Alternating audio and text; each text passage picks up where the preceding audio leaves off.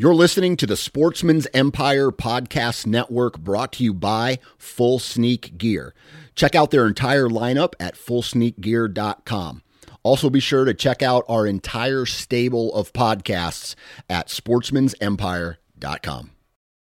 New from Moultrie Mobile, the Feed Hub offers first of its kind cellular connection and control for nearly any spin cast feeder on the market. When used with the Moultrie Mobile app, you can monitor feed and battery levels, run feeders on demand, receive alerts when feeders are clogged, and remotely adjust feeding times. The Feed Hub is ideal for anyone who maintains feeders. Remove the guesswork and save time by planning feeder maintenance before you drive to your hunting property. For more information, visit moultriemobile.com. This episode of the Sportsman's Nation is brought to you by Outdoor Edge and their complete lineup of replaceable and fixed blade knives and game processing kits. Now, in my bag this year, I had the Razor Pro Saw Combo Kit.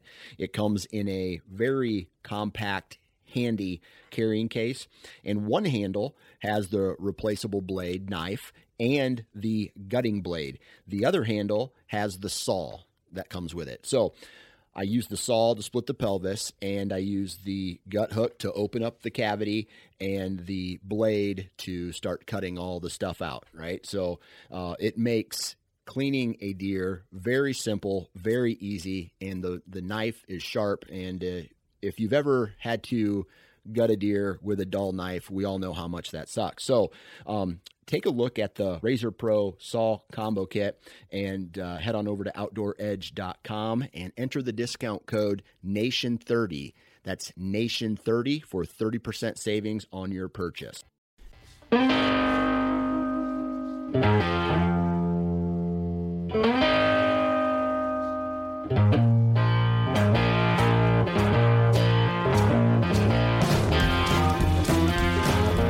Afternoon, good morning, good evening, where where and whenever you're listening to this. Welcome back to the Hunting Gear Podcast. I'm your host Dan Johnson, and today we are continuing our hunting gear brand conversation with Todd Snader of the uh, Pure Archery Group. And today, specifically, we're going to be talking about sights, and even more specific, we're going to be talking about black gold and uh, all the, the lineup of sights that they offer. We talk about material, we talk about the importance of the design, the construction, uh, adjustability, different functionality, you know, what sights they may recommend for the Western guy versus the Eastern guy, uh, and maybe a combination of, of both.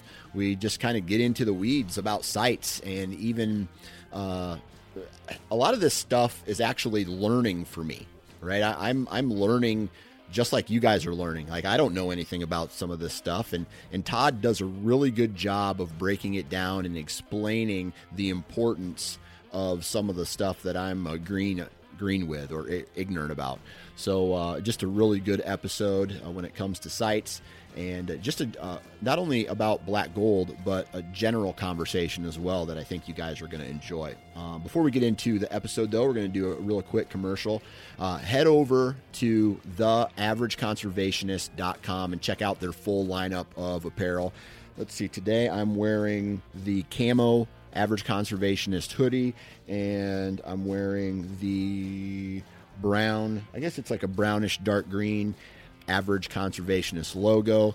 Um, he sent me a whole bunch of this stuff. It's really comfortable. It's the it's the actual comfort comfortable t-shirts and the reason I like these t-shirts is because they're tight in the good spots or you know I shouldn't say tight but uh, more fitting in the tight spots like the shoulder and upper chest, and they're uh, a little bit looser in the love handle area, if you know what I mean. So they make me look good, and that's a that's a win. If you ask me, I, my wife's like, "Oh, hey, have you lost weight?" I'm just like, "Nope, I'm just wearing a really good fitting T-shirt." So, uh, theaverageconservationist.com. Check out their hats, T-shirts, hoodies.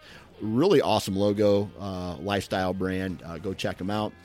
Also, these guys put up 10% of their own revenue donated to uh, conservation organizations, and they're a 2% for certified company. So they're going beyond the 1% and they're giving 10% right off the top. Uh, they're donating it to uh, conservation organizations, and that's something that I think a lot of companies within the hunting space need to be doing. So uh, check out theaverageconservationist.com, take a look at their apparel, buy some, and use the discount code. I got one right here for you. The discount code NFC10, and you're going to save 10% off of your purchase. Your purchase at theaverageconservationist.com. All right. We've done the intro, we've done the commercial. Let's get into today's episode with Todd Snader of Black Gold. All right, on the phone with me once again, Mr. Todd Snader. Todd, how are we doing, man?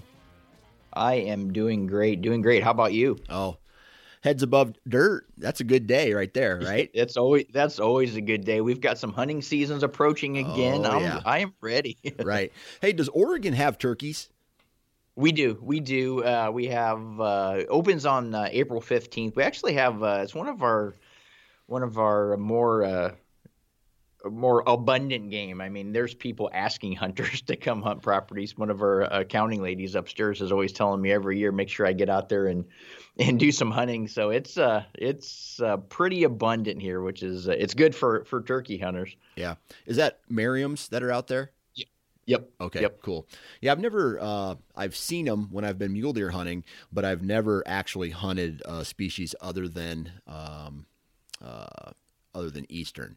So it Yeah. is definitely a bucket list to try to get the Grand Slam at some point. It's pretty widespread because we're we're west side, more in the valley here, not quite coastals, but you'll find them all the way, you know, here in the valley, all the way west. There's some uh, property where I go do my elk and and mule hunt, muley hunting out on the east side. I'm sorry, on the east side of the state, um, and just as abundant there too. So it's uh, pretty much anywhere you go here in Oregon, you have the opportunities to go turkey hunting. Right.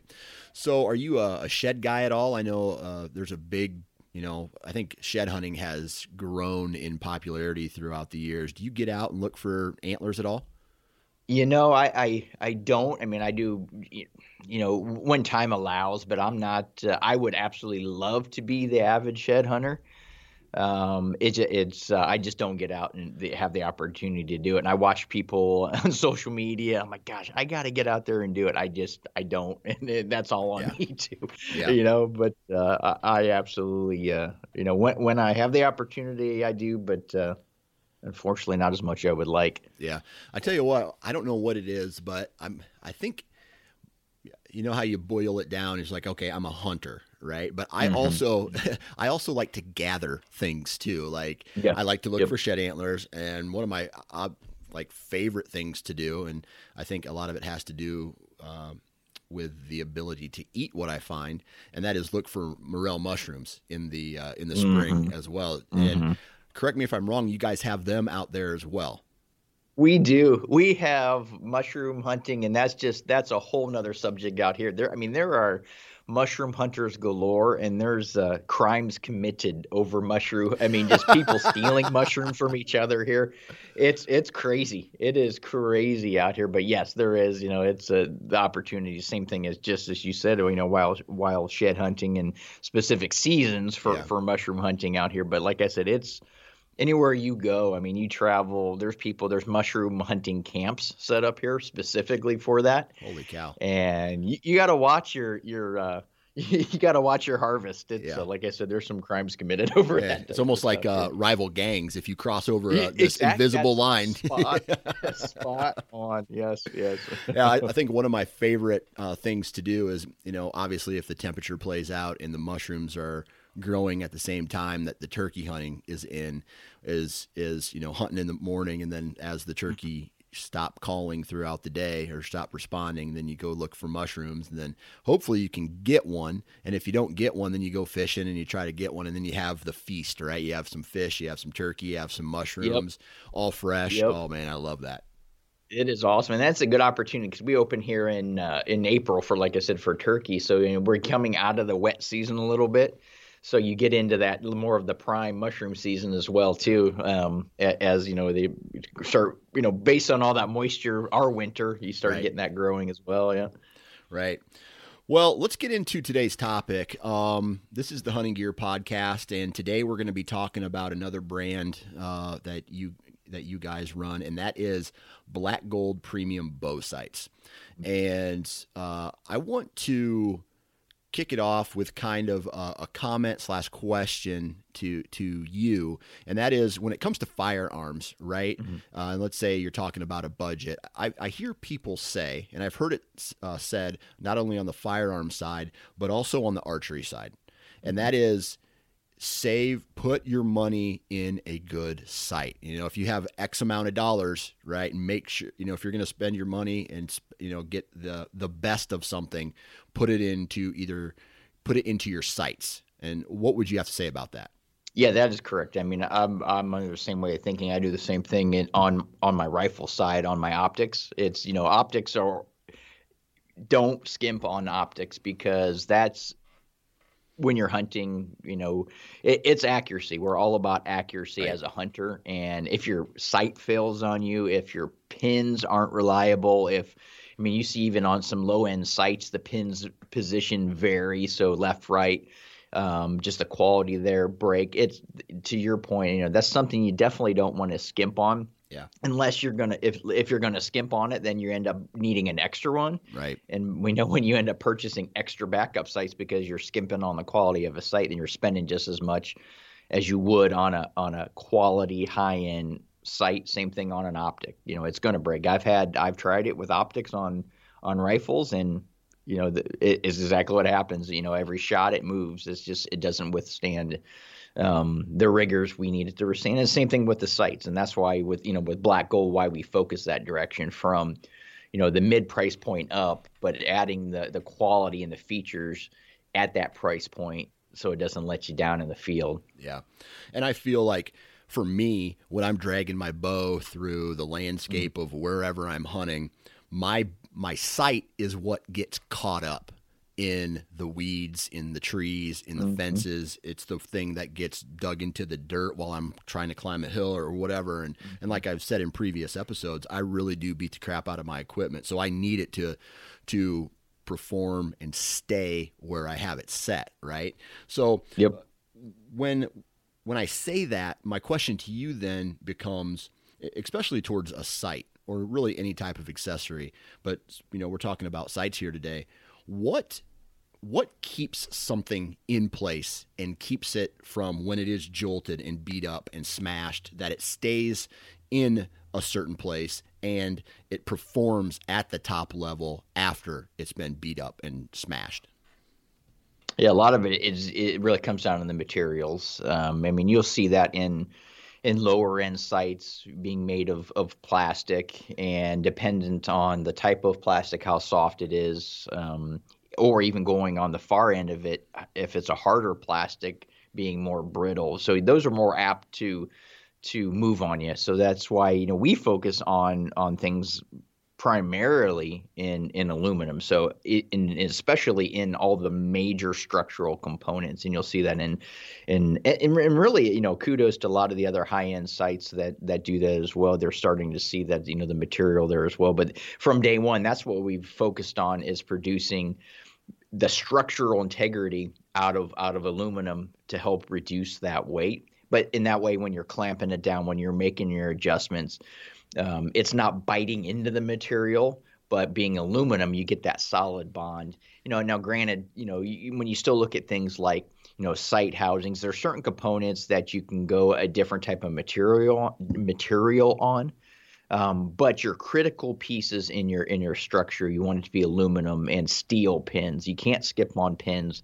You know, back in the day, you know, when sights first came out, um, I think we all probably shot the old um, not knocking on Cobra by any means, but I think back in the day, that's all there really was out there. That Cobra pin, Cobra slider sight that had the movable brass pins when uh, when it first came out, and yep. those bent and broke. But at the time, that was that was the first kind of getting into revolutionary style sights, um, getting away from you know as people as a compound bow evolved. Right. But uh, that's where Mike Ellig back in '91 invented, uh, started building black gold sights in his garage, machining those himself out of aluminum, making steel pins, making brighter pins, just because he needed, in primarily Western. I mean, to your point, crawling through the hills, crawling through the mountains, crawling through the brush. It's got to be able to hold up and not move on you. Right. Um, you know, and, and, you know, not not taking it away from from eastern bow hunters. You know, you're in the tree stand. A western bow hunter has, you know, on foot maybe have a little more bumps and bruises. Um, so that's where we take that that need for a hunter to not have that stuff move and make those premium materials. Um, um, and like I said, it just comes down to just beefing up the structural integrity while keeping it lightweight. Yeah. Here's a funny story. I can remember uh, one of the first compound bows that I had. I had, uh, I can remember the brass pins on it or the mm-hmm. whatever those were, and my 30 yard pin broke right? Mm-hmm. No, uh, excuse me. It was my 20 yard pin broke because back then I had a 10 yard, I had a 20, uh, a 10, a 15, a 20, and a 25. All that's how I had them set up. And I was relatively young, and I remember breaking my 20 yard pin right? And I, I, I didn't like I couldn't figure out gap shooting at that point. So I said, so if a deer came by at 20 yards, I couldn't shoot it because I I didn't know like I couldn't I couldn't put a pin on it. So and I couldn't right, afford a new sight. Right. So um, you know, I was young, you know, you know, I completely forgot, hey, why don't you slide the 25 up, you know, or take that off or yeah. whatever. And it just, you know, whatever. But um so aluminum right? Is that is that mm-hmm. the industry standard when it comes to sights these days? And you definitely see that. You know, a lot of uh, you know going. There's a lot of sights going at starting to add carbon in areas too to help reduce the weight, but you'll still see those structural pieces, clamp down points, the micro adjust points of sights still focusing on aluminum just because you need that you know need that strength. But that was, I was kind of mentioning too. There's the ability now to start adding additional materials that aren't necessarily aluminum, but play into that uh, the overall structure to help reduce the weight. Now, carbon, you know, is one of the the lightest, most durable product materials out there, um, and it really complements aluminum to make a premium sight while keeping that durability up there too. Yeah. So you know, when it comes to like, I'm I'm a fan of keeping the same accessories on my bow from year to year to year. Like if I mm-hmm. find something that I like, uh, unless it breaks, I switch. Like I switch my bows a lot, but I don't switch my accessories. Right. Um, mm-hmm. so, is there a a secret or um, a learning curve shortcut, let's say, to installing a sight and getting it dialed in as, I guess, accurate as possible? A lot of it is making sure, and I, I, think people are, are starting to see this more and more, but there's a lot of technical terms out there too. But um, most good sights out there, high end sights, have axis adjustments, and that plays a, a, very, very critical role in setting up a sight. So, um, as a tree stand hunter, and, and I've you know I've, you see it a lot on on forums now, on videos, on setting up your axis for downhill shooting. And it's the same thing. It it, it holds true for a western hunter. It's very important to to set up axis correctly, um, so your pins are in line with now. I'll back up a little bit. A lot of people will set up their their axis on their sight so their pins are aligned with their string, which is good but people always have a natural cant to their bow, and you'll see a lot of of uh, discussions out there of how to set up that axis. I personally, I, I, I set up. I'll start out with my uh, setting up my my bow, set up the axis to to the string. Um, and then as I'm shooting the bow, I start seeing that I need to adjust my that axis a little bit to my natural cant of the bow. Um, but there's also the downhill axis. So it's your it's your axis the scope tilted away from you and towards you. And what that plays into is uh, you know yeah it's great if we're shooting on level you know nice level ground you can set up that axis but you also have to be able to change as that bow rotates down that level position forward and back changes. Now it, it your bubble can be totally thrown off um, so you need to level that up and s- practice shooting downhill shots as well to make sure you have that that bubble set to your cant as well. Um, so there's a lot of pe- pieces there that people think they can just slap a sight on there, adjust their you know adjust their sights left and right and be good to go. And then they wonder why when they're shooting uphill, they're shooting downhill, they're not getting that they're getting that left and right impact. Um, and then at that point, once that's locked down, obviously you want to recheck it every year to year. Um, right. All all high end sights have that feature. If not, I mean, you definitely want to stay away from it. But that's a critical piece when you're when you're getting to that level of bow hunting. You want that precision. Um, and again, check it. You always check it. But once you're setting, and the same thing as you said, you know, I'm comfortable. You know, I'll put a sight on there. I'll play around with a few different models. You know, fortunately, I have the ability to to have a couple a little more readily available here. But I'm, you know, I, I try one and then I'll I'll stick with it season to season um, until something comes out to where you know we all have a little bit have a sight like, man, I, I wish that had that little thing changed there or had this added feature to it. That's usually the next thing that'll make me switch. If you know we come out with something based on feedback and says, hey, you know, we want that same sight but without the the dial on it Right. Then I'll, I'll likely switch. If I'm not using the dial on the current sight I have, I'll switch over to that. But um, like I said, for the most part, I stick with what I like. What, you know, what's what works. Yeah. So let me. I want to kind of get back into this uh, these other access um, adjustments mm-hmm. because, you know, for me, I hunt out of a tree stand for the most part. Like like I'm majority a whitetail hunter. My trip to Michigan, my trip to you know my my Iowa hunting is all 20 feet shooting down, right? Out yep. west, yep. you know, I could be shooting flatter or I could be shooting up and down. So explain to me in a little bit more detail of why it's important to shoot uphill and downhill and make those adjustments when um, when like me personally, I just target my or sight my bow in flat. Where mm-hmm. where's the where's the error there?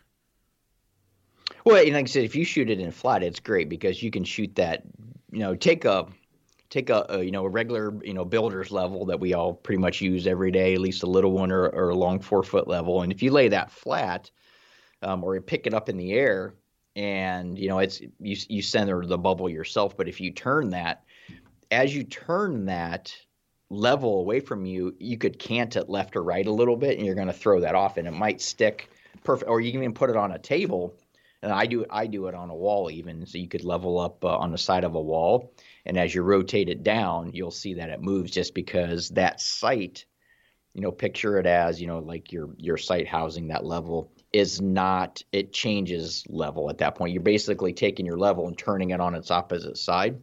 Now you think about that you get your left and right on on perfect flat ground. Your left and right, you are absolutely drilling bullseyes on the range left and right. But if you rotate that down and you're not adjusting that level front and back, you're turning it and it's not level anymore um, to the bow. So or level to the earth basically is what you want to what I should say. Now you have to adjust that bow. Now you're thinking, all right, my bubble's off. I'm going to adjust my bow, uh, the cant of my bow to put that level back on. Now you're shooting left or right depending on where that bubble's at. So that's why that um, that first, second, there's really three axes. Some bows only have first and third. Some have, uh, you know, second and third axis, but there's three axes. There's the the twisting of the sight, like we had we talked about. There's the second axis where it's your what we traditionally uh, level up on the ground, where it's level to the plane of the sight and to the bow.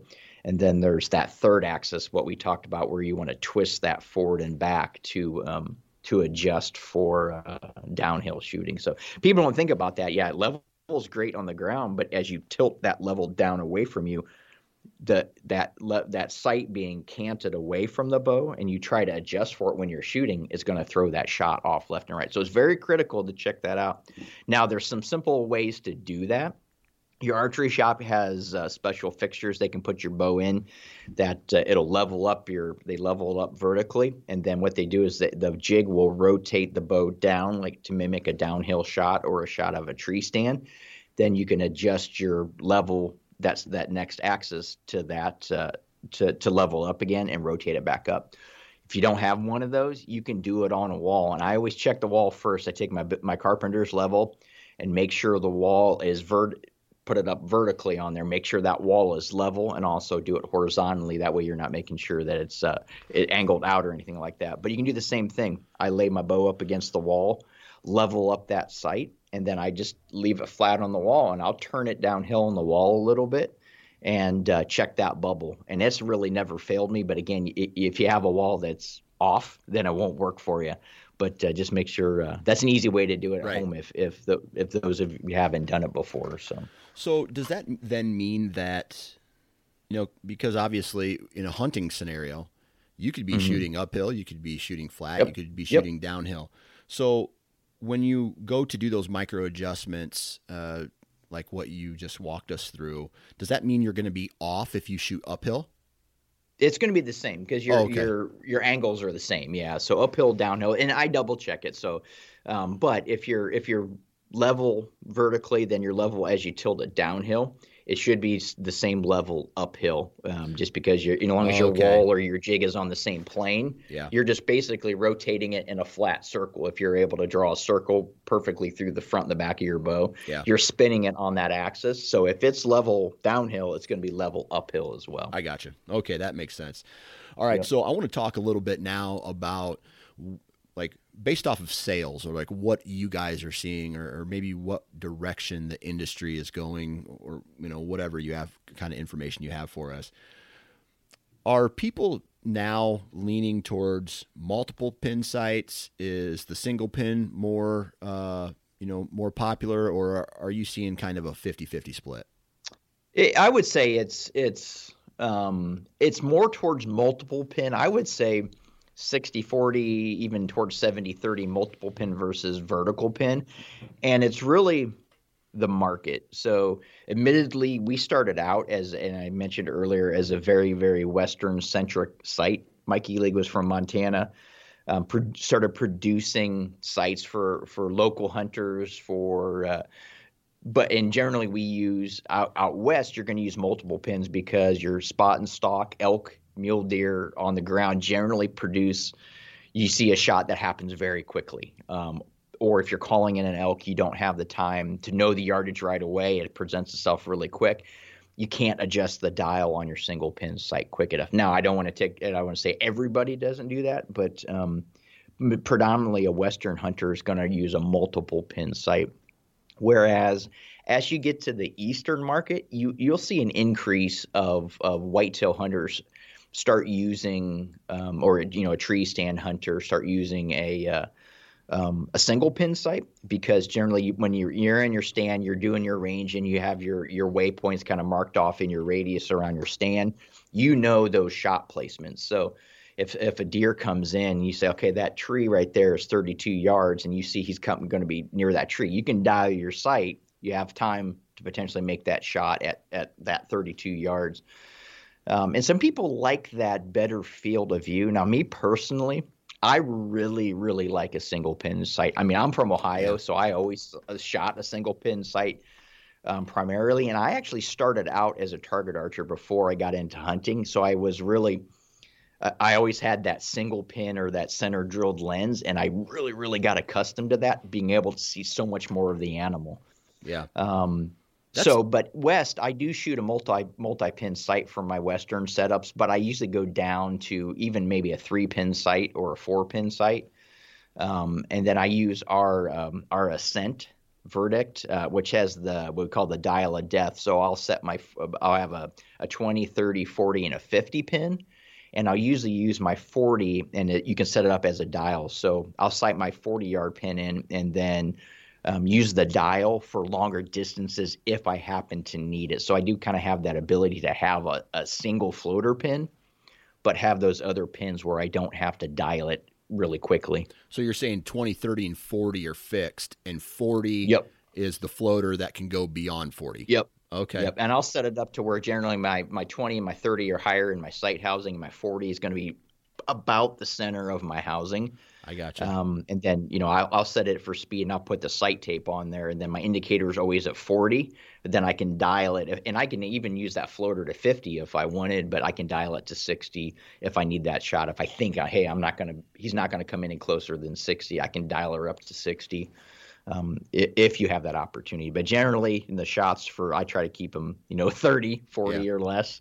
That's But, hey, very you know, that's very interesting. I would assume if I had to guess who's using what kind of pins, I would Mm-hmm. assume and this is just maybe me not knowing what I'm talking about, but throughout all the years, I wanted to shoot a single pin out west because I felt that deer and, or elk or whatever were going to be moving on their feet, Mm-hmm. different, you know, different uh, all the time, and I, and I, I I can understand why you would want. Uh, uh, multiple pins so you don't have to reach up and adjust okay now he's at 20 adjust now he's at 40 adjust you know and, and do that but i always assumed that out west was going to be the single pin and east uh, coast was going to be like whitetail tree stand hunters we're going to have everything fixed so Yeah. that just tells you what i know And it's a little different. It, it takes a lot of gap practice. We talked about that a little bit, you know, before I think we came on here. Is is learning your gaps. yeah It takes a lot of practice to shoot. Um, if you're running a single pin out west, you've really, really got to know your gaps.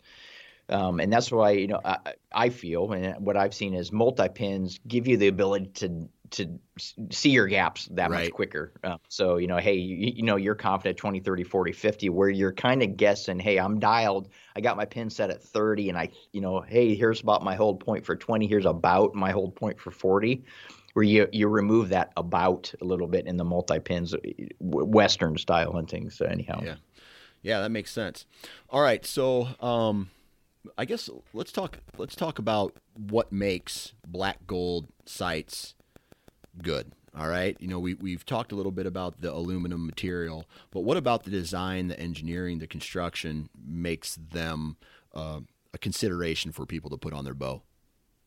Yeah, and a lot of it is is is the not just the durability is is the simplicity of the of use. It can't be super complicated um, to adjust your pins. It can't be super complicated to to you know go from micro adjust or hard to, hard to or difficult to use to make your adjustments, even if it's not a micro adjust. Uh, windage and elevation, um, and a lot of it is is what you're seeing. Um, sights need to be bright, but it needs to be able to adjust. So you see um, a lot of fiber optics out there that are so bright, you get that really, really bright halo effect. Um, to where no matter what kind of pin you have, you just can't see what you're aiming at because you have that super, super glow.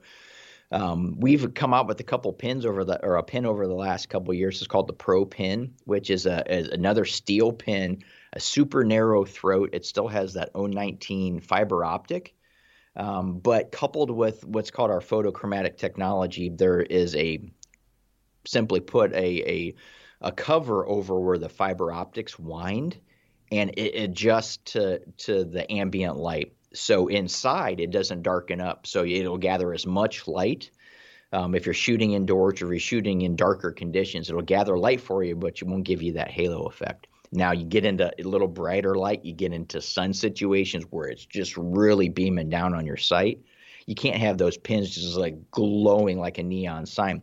So that that photochromatic housing will actually darken up a little bit and reduce the light that it's letting into those those fibers. So you still get the same brightness level as what you would have under a little darker condition. So it really evens out what you're seeing over over lighting pins can affect your left and your right as well because you get that little halo effect and you Yeah. don't know where the actual center pin is. So a lot of features there that really make a difference is the material, is the pin construction, but it's just that's what we say with with black gold is uh, um, brighter, tougher, because that's what you know that's the biggest thing. You got to see what you're aiming at. Yeah. Um, so it and then, then it comes to what we exactly we talked about is just the materials. We oh, we eliminate uh, you know plastic. You see even in majority of our housings at, at the higher price point are aluminum uh, to protect the pins. So we don't skimp there as well. Yeah, and I, you brought up a good point, and I kind of just realized it this year where I feel like I was shooting different when it was really bright outside compared to an overcast day, compared to like an evening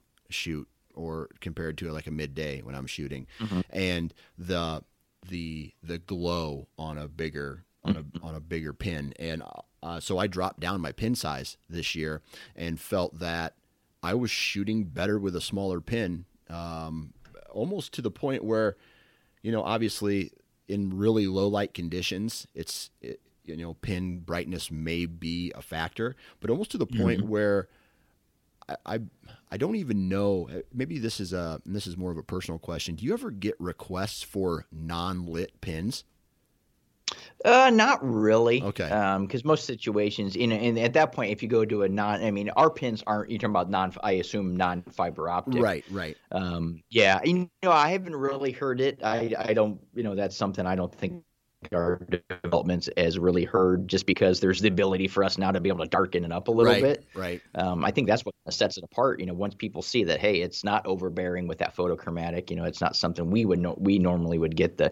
It's just more of the the the pin itself, the shaft of the pin not being super thick. Right. Um, and that's why we came out with that pro pin, just because you can see more of the animal at that point and less pin. Yeah. Um, and then you still have that 019 uh, pin, you know, the fiber optic at the end for your aiming point. But you know, to your point, when it's glowing, you can't. It's sometimes it's difficult, especially the speeds of bows these days. A lot of times, your 20 and your 30 yard pin can be right on top of each Oh, yeah. other. And if you get that bright halo effect, you don't know which aiming point you're using at that point. Right. So, Right. All right. So I think in one of our previous conversations when we were setting up these podcasts, you mentioned that Black and Gold had two new sights come out this year, right? All right. We do. Yeah. Let's talk about those.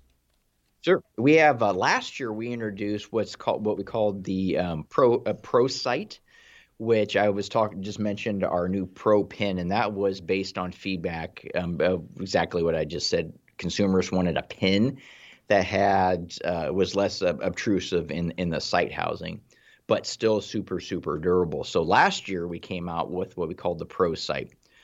Um, it has that extra dial that I talked about a little bit, so you can set up that uh, that second floater or like a 40 yard pin if you want the, a floater, um, which is kind of Western centric a little bit. But over this last year, people really really loved that pro pin, but didn't necessarily need that ability to have that extra dial or didn't didn't necessarily want to. Now there was people that, lo- absolutely wanted it and absolutely people felt they they liked the feature, but they said I I just don't use it.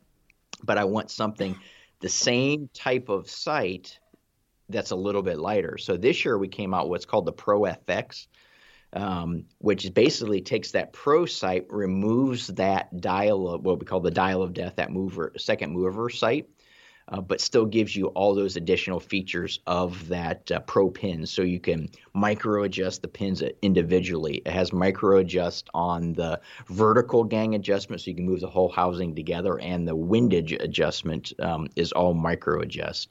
Okay. Um, and it oh, it lightens up the the sight overall for those you know more of a tree stand hunter that doesn't need that dial of death. Gotcha.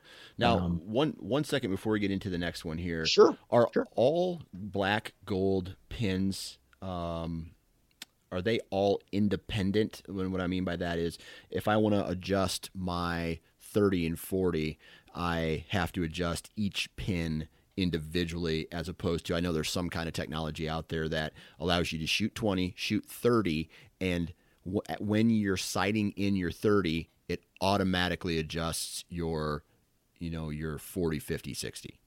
No, you will have to adjust Okay. those in, individually. Um, some of them are um, what we call toolless, so you can, uh, well, not necessarily toolless, but you can you unlock the pins, and technically you can move the pins together. So, like on the Pro, the the Pro sight and the Pro FX, um, all the pins have individual micro adjust, but you can actually unlock, let's say, your 20 and your 40, and engage the micro adjust and move your 20 and your 40 together. It's not going to adjust the the gap and compensate for speed or drop but it can move those pins together. So technically, yes, but in, in the sense of what you're asking, it's it, it's not necessarily the same thing. Gotcha. Okay. All right. So then, what was the next uh, new sight Yep. on the market this year? Uh, Pro Hunter HD. So um, that one, our one across the board, our over the last several years, our most popular line has been the Ascent series. Um, which is came out predominantly as as a Western style sight. It had uh, that dial of death, so you can set up the floater pin. It had micro adjust originally had micro adjust pins. The original black gold pin. Um, so the Pro Hunter HD again, based on feedback over the last year, consumers wanted the virtues of the Ascent. Little little more simplified. Didn't necessarily want the individually micro adjust pins but still wanted the the ability to have that clarity with the Pro pin. So that's what the Pro Hunter HD is. It still has that dial of death. You can it's a, a multi-pin sight, so you can get that in a uh, a three or five pin version. Um, but it has that pro pin, but it's not, the pins themselves are not micro adjust. But so you still get that a narrower throat, that better uh, that better uh, finite uh, aiming point with the 019 pin without the micro adjust. So it does reduce a little bit of weight. It, it uh, it's not the super high end cost, but it still has this, just that down and dirty durability where it's not going to move on there. But a lot of the lot of the features of the high end sights as well. Yeah. So let me uh, let me ask you a question about how to. Um, I, am jumping. I'm jumping ahead here. Uh, no, so so this uh, this uh, Pro Hunter HD is kind mm-hmm. of the cream of the crop when it comes to let, us say someone like myself who mm-hmm. like I hunt both west and east, so I can have that fixed blade or I can have that fixed pin uh, set up for 20 and 30 and then float from 40 on. Absolutely, absolutely, and that's a good a good example of what I was saying, especially on the HD. So it has a th- the ability to have a three pin, so you have a couple extra, kind of like what I was talking about. I like I like running a three or a four, yeah, um, and still have that floater pin, and then I have the ability being you know being able to travel east and go on hunts and things like that. I have something I can hunt west with, and to exactly what you said, it's perfectly at home eastern hunting out of a blind, out of a tree stand where I don't need all those extra pins necessarily. Yeah. Okay. All right. So now I want to ask this question that when I when I used to set uh, my bow up, right, I'd get a new sight and I'd attach it to my uh, bow and uh, you know to the riser, and mm-hmm. I'm looking at one of the um, uh, one of the places where you screw it into the riser, and there's four holes. Mm-hmm. How do you know which hole to use, you know, the furthest towards the the the pins or the furthest mm-hmm. back away from the pins. How do you know which hole to use and what's going to be best for you when you uh, attach um, that to your bow? I play around with it. A lot of it is so you can adjust your your housing to the size of your peep, and that kind of plays back to what you had mentioned uh, a few moments ago about the differences in impact point and what you can see between inside and outside in different times of daylight. So people will play around with their peep size. And you'll see a lot of the same thing there is is people will shoot a 3 16ths or a quarter inside and the housing fits perfectly. Then you go outside and you got a bunch of daylight around your housing. Um, but you still like the ability, let's say a, a a 3 16ths peep, you don't want to go down to an eighth. You still like the size of a 3 16ths peep. That those multiple positions in a sight, you can move that sight forward and back a little bit to adjust that what you're seeing as far as the size of the housing in the peep. So if you need to be able to see the ring a little bit more, you can move that sight away from you. But if you got a lot of daylight out there and you're getting variances in your shot placement because it's a little more difficult to center up that circle, um, you can you can move it a little bit closer to your far away. The the human eye naturally wants to take concentric things um, and make them to put them together. I do a lot of coaching um, in some leagues and things like that, and I explain to people how they need to be seeing their sight and their peep. And the human eye wants to automatically automatically bring circles together when you're when you're uh, looking at things. So be having the ability to get that get that housing the same diameter as your peep is is more beneficial to accuracy because now your eye can align those much much easier. Another thing it does too, and people don't know this, and they may know this, may not know this. It uh, moving your your sight away from your from your eye or from your peep or towards your your peep actually can have an impact on your pin gaps. Um, just because everything's kind of a triangle. So yeah. basically, from your peep to your pin to your impact point, you're changing that triangle. I know I'm getting super technical here, but so that's one thing that people need to consider as you move that forward and back. It is going to change your pin gap. Um, kind of like, and also it helps accuracy. So it's kind of like uh, rifle shooters, longer longer distances between your open sights are always always more accurate especially if you're you know you're an AR shooter things like that. You'll see three gun shooters run a little longer distance from your your your rear aperture to your front blade just because it's a little more accurate. You're able to line it to where closer together moves around a little bit more. So yeah. there's a lot of cool things that come from the considerations that gun hunter side, you know, rifle shooting into the archery side as well. People kind of click. I'm like, okay, that makes sense. Yeah. So what you're telling me is the if you want a little if you want more gap in between your pins, mm-hmm. bring mm-hmm. the whole sight closer to you. Well, if you want if you want gap or yes, yes, if you want to open up, bring uh bring your cl- uh bring closer. No, further. I'm sorry, further away. Gap. So if you go away, you're gonna you're going to um, open up your gap, bring it closer to reduce your gap. Okay. Okay. All right. Yep. All right. Yeah, that makes sense then.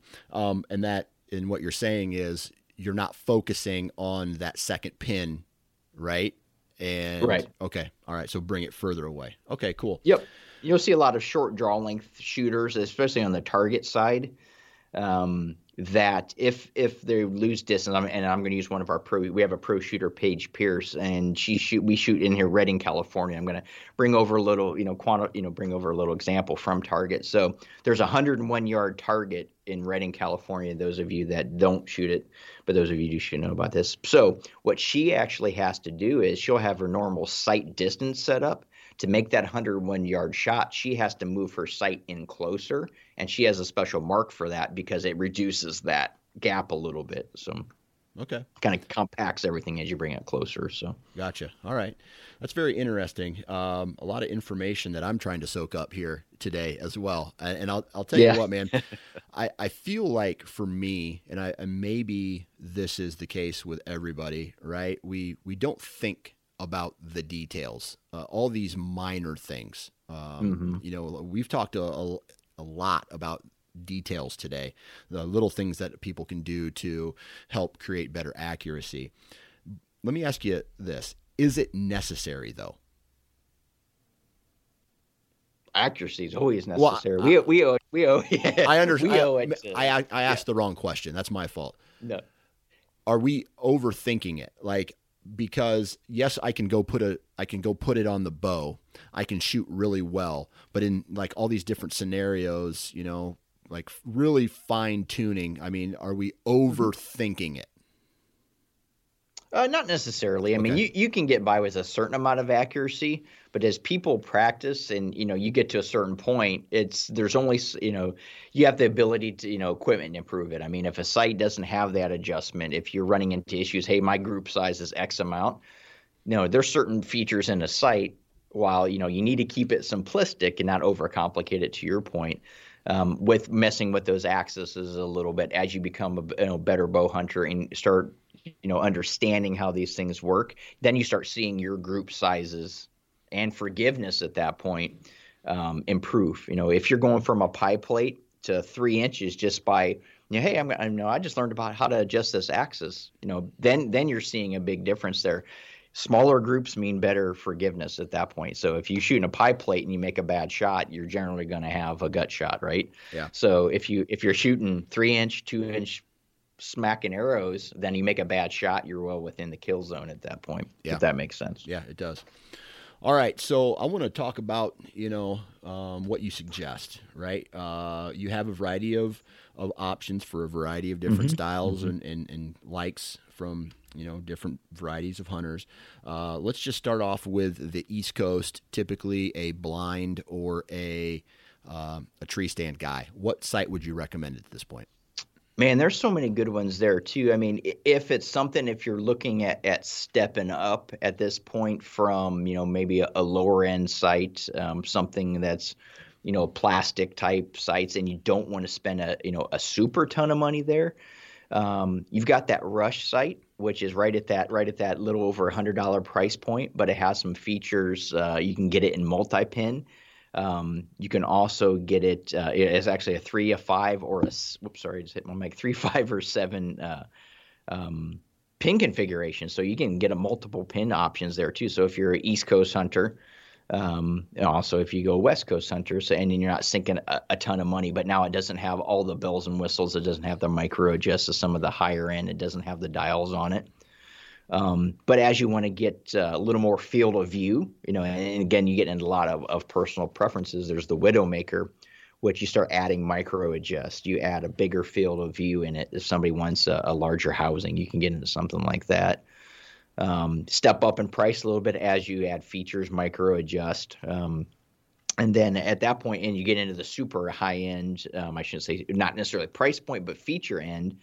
Um, you get into the sights like the Ascent uh, Verdict. You get into um, the uh, the new uh, the Assault, where you add a couple different features. You have the Ascent Verdict with you know micro adjust pins, different pin configurations. You can get into the single pin. So there's a lot of different options there. And the nice thing is, if you want those extra features like that dial, and you want it in a one pin, or if you want it in a multi pin, a lot of times you can get into a specific sight that you and and have that feature.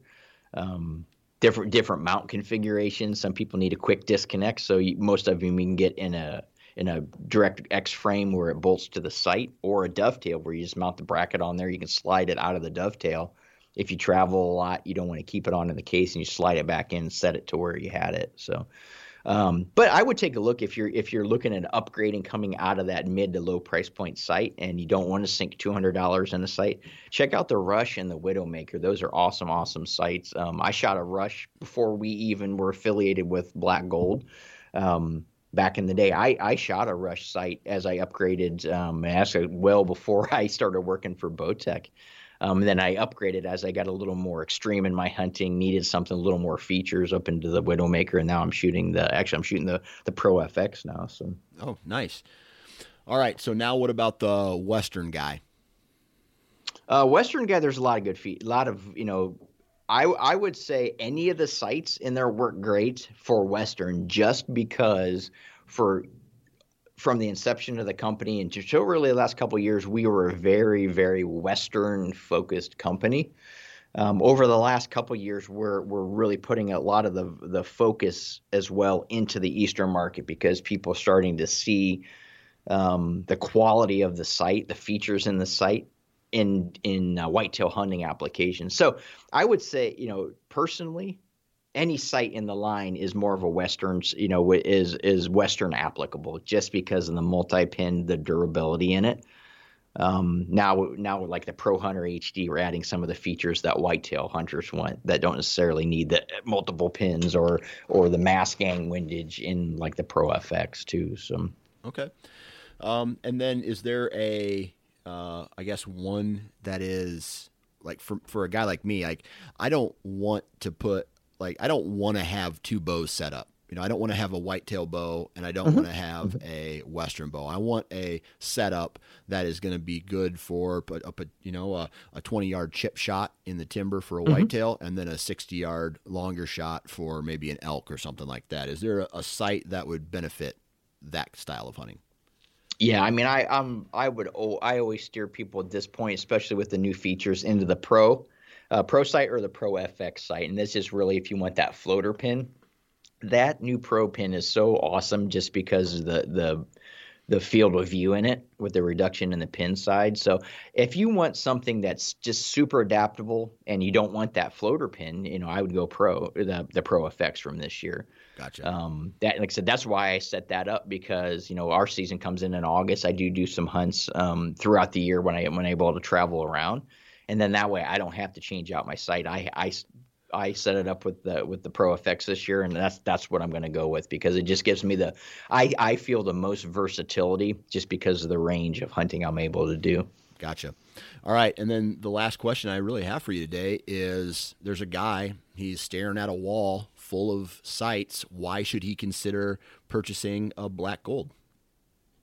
Um, you know, I would, you know, honestly, m- most uh, most dealers, good dealers out there, will let you play around with them, set them up, up on bows. But I would just really take a hard look at the features and if they really make a difference. Because if you look at uh, if you look a lot of competitors out there, they'll have little bells and whistles. Hey, this is green, this is blue, this is red, or whatever. You know, I'm just using an example. Okay, yeah, what does that mean to a hunter? It doesn't necessarily mean anything to a hunter. Yeah. But you start looking at the way pins are affixed. Look at the the ability to micro adjust and how you micro adjust it. Um, look at materials, even just in the pin. How the pins lock down? Do they use brass to lock down? Because um, you know brass is soft. So really, really, just get a good look at them and I complex is not good. look at simplicity out of the gate because it's got to work for you. It's got to be easy to use, or you're just gonna you're gonna get headaches. So yeah. that's what I would really recommend. Awesome.